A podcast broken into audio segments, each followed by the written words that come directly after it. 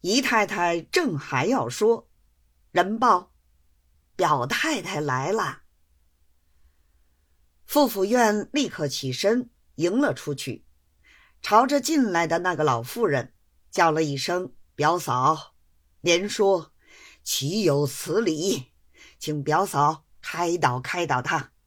表嫂在这里吃了晚饭去，我有公事不能陪了。”